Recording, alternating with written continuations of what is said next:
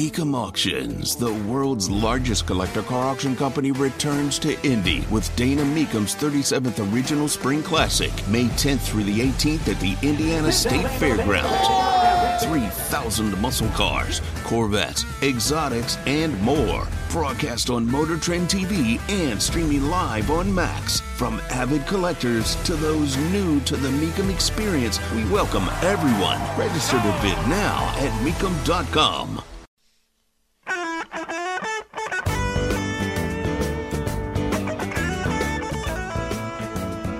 Twenty twenty three was a year for Indiana.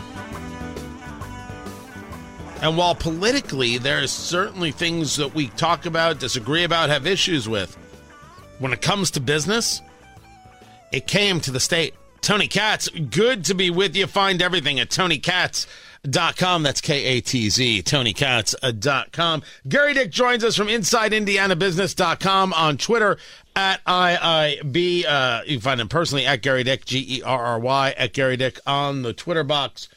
$28.7 billion in commitments. Uh, that's a that's a lot of good money coming to the state of Indiana, Gerry Dick. It is, and uh, a big spotlight put on the state. You know, Tony, the year before last, 2022, I think the number was something like 22 or 23 billion in uh, uh, commitments from companies uh, around the, really around the globe to invest in Indiana. Those already here or those uh, looking to locate in Indiana, and a lot was made at that time of that big number. And how could that be topped? And it wasn't a big way, as you said, nearly 29 billion dollars. That represents potential investment, you know, planned investment for more than 200 companies, and it runs the gamut. You know, we saw life sciences investment. We saw, you know, a lot of investment as we've talked about in the uh, the electrification of the auto industry.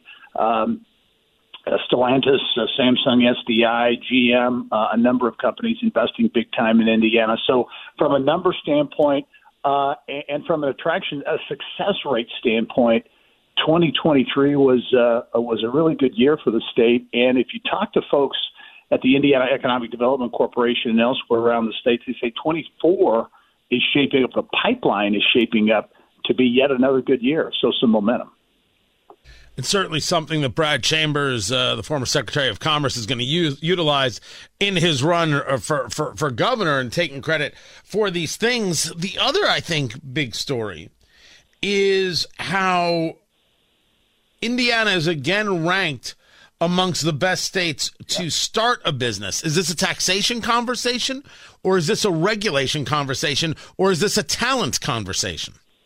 You know, I think all of the above. And you, are referencing Forbes. They came out with their list of the uh, best uh, best states to start a business. Indiana actually fell, but they were number one last year. Indiana was number one last year. This year they just fell one spot there. So they're number two in the country. Indiana is in terms of the best states to start a business. They look at a number of metrics uh, Tony, in this uh, study. Look at uh, uh, the environment for business growth, uh, the financial environment for entrepreneurs, cost of living, uh, regulation, you know, a number of factors that contribute to that. And, you know, as I look at it, uh, and, and where Indiana stacks up when it comes to to a, uh, a business friendly or business development standpoint. You know, the lists come and go, and, and Indiana and other states are ranked in various places. But I put a lot of stock in what I hear, uh, what you hear from CEOs, and site selection consultants, and those people who are really actively involved in locating companies and locating uh, big investment. Not what they're saying on camera, but what they're saying behind the camera. And I can tell you uh, that uh, you know time and time again the reaction I get from CEOs and those looking to locate or relocate or maybe put a big investment is the business friendly environment in, in Indiana outpaces uh, certainly neighboring states and is uh, among uh, the better environments uh, in the country. You would think that every state would be a welcoming business environment, but that's apparently not the case. I mean, uh, not to pile on Illinois because we tend to do that, but oh, do it, pile on to Illinois, yeah. and the Bears well, suck. Talk, talk Go on, folks who, yeah, who are looking to locate or relocate. And they cite that as an example uh, in how there's there's somewhat of an anti-business uh, attitude or environment, and it's quite the opposite here. And I think it's being reflected in this uh, this Forbes study that uh, Forbes report that just came out. Talking to Illinois hater Gerry Dick from InsideIndianaBusiness.com. No, is that not the way I say it? Is that yeah, the way? exactly. Oh, okay.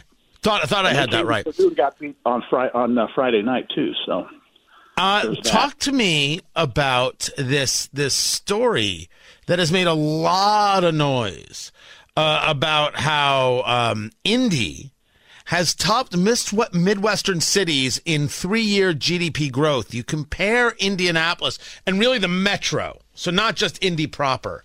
Two other areas Milwaukee, Chicago, Detroit, Cleveland, Columbus, Kansas City, St. Louis. We're up 8.4% with $12.1 billion worth of impact. And the next closest one um, is is 9.4 billion out of St. Louis. Have we figured out how this number comes together? Yeah, I I, I was surprised when I saw that number, especially Tony. And you and I talked a little bit about it, but the IU Kelley School of Business came out a few weeks ago and talked about a, a competitiveness uh, uh, issue for, in particular, for Indianapolis because of the kinds of jobs uh, attracted here in terms of uh, perhaps not being as high wage as some of the other uh, jobs. But this report that came out, as you say, peer cities in the Midwest, Minneapolis, uh, St. Louis, Cincinnati, uh, you can go and go on down the list. Indianapolis was substantially higher. The Indy metro area substantially higher, and I think it's reflective of some of the life sciences manufacturing uh, investment uh, that uh, has come and is coming to uh, central Indiana as well but a very positive sign heading into 2024 as you try to prop up, uh, if you will, the business case for Indianapolis and Central Indiana. Well, I, I mean, I love the, I love it. I, I, think it's a great number, but it's just it, it's a little bit. There's there's a question mark that gets left to that because are we discussing new business coming in? I mean, we talk about 28.7 billion coming in, are we talking about further investments into what we already have? And when you take a look at the Indianapolis Metro, is that an Indianapolis phenomenon? Meaning, did Indy do something to attract this opportunity? Or is it again the Indiana story? And since Indianapolis is the capital, more people got attracted here because there's more entertainment, more uh, things to do, and therefore they grew the business they already had here here. Yeah, well, this uh, you know, I think this is a focus on the Indy Metro. So you look at the metropolitan area, uh, certainly, and this was taken. This was a snapshot that was taken a couple of years ago.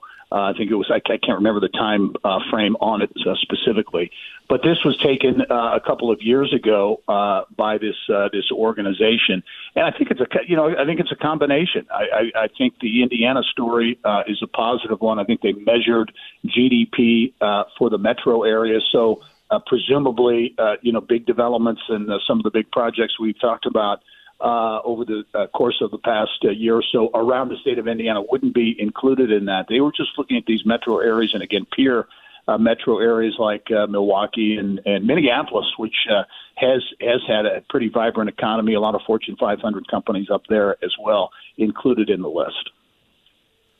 Uh, before I let you go, talking to Gerry Dick, inside IndianaBusiness.com maybe the biggest story of 2023 came at the end of 2023 for Indianapolis, particularly, uh, which is the story about Circle Centre Mall, the six hundred million dollar plan to renovate and and and redo this whole area. Um, how intense is this plan? Uh, the people at Hendricks, which is the co- company you have the story there at InsideIndianaBusiness.com, uh, they kind of they kind of dig the challenge. They like what they're seeing. Um, have you seen the plan? How transformational are we discussing? Well, I think it's potential potentially uh, hugely uh, transformational. As you say, six hundred million dollar plan. What I think is interesting is, and we all know, you know, Circle Centre was such a catalyst for downtown's renaissance uh, over the years. became has become really a, a, a weight, uh, you know, an eyesore of sorts. Uh, uh, more recently, Hendricks Commercial Properties, Wisconsin-based uh, company, Bottle Works, a very successful development there. Ironworks on the north side, they are a very uh, financially well heeled company that likes to do things the right way. They don't typically do projects this big. They have done it, uh, though, in their home uh, uh, state of Wisconsin and out in Idaho and uh, some other places.